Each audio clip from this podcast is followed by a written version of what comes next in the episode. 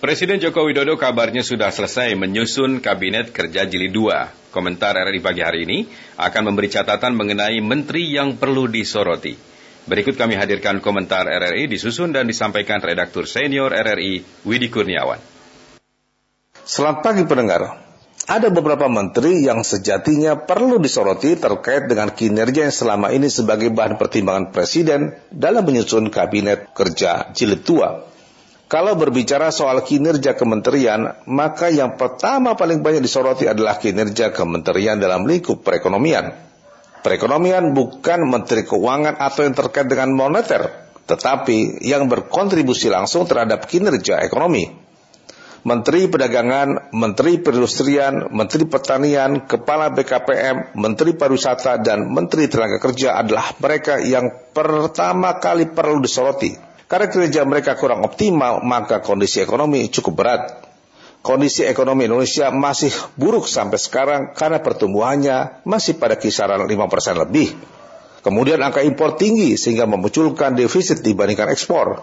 Kualitas tenaga kerja yang belum kompetitif serta kalahnya Indonesia menjadi tujuan investasi dari negara lain sebagai berkah perang dagang antara Tiongkok dengan Amerika Serikat. Angka wisatawan asing juga masih belum mampu mengalahkan Malaysia, Singapura, dan Thailand. Apalagi bila dibandingkan dengan Tiongkok, Korea, Australia, dan Eropa.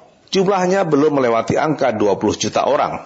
Malaysia sudah lebih dari 25 juta dan Thailand 38 juta orang. Padahal alam Indonesia jauh lebih hebat dibandingkan dengan Malaysia dan Thailand. Bolehlah disebut inflasi stabil tapi itu karena pemerintah lebih banyak impor untuk mengendalikan harga. Sektor lain adalah hukum dan keamanan. Kasus Papua adalah contoh gagalnya kinerja keamanan.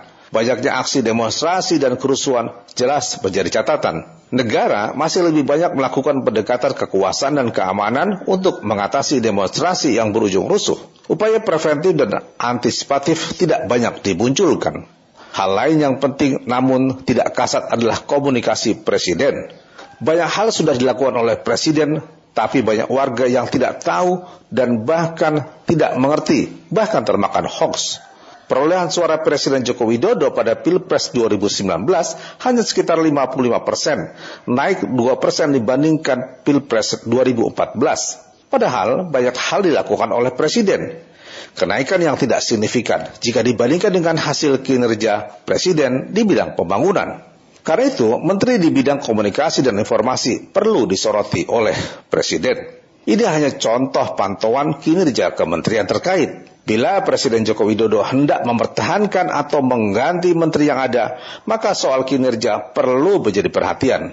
Orang partai boleh saja menjadi menteri, tetapi mereka juga perlu menjadi catatan. Tetapi setidaknya orang partai juga sudah berkorban untuk mendukung Presiden Joko Widodo. Kita berharap tahun 2019 sampai 2024 adalah tahunnya Presiden Joko Widodo. Jangan sampai Presiden Joko Widodo seperti presiden periode sebelumnya yang kinerjanya kemudian hilang setelah tidak lagi menjabat. Demikian komentar, selamat pagi.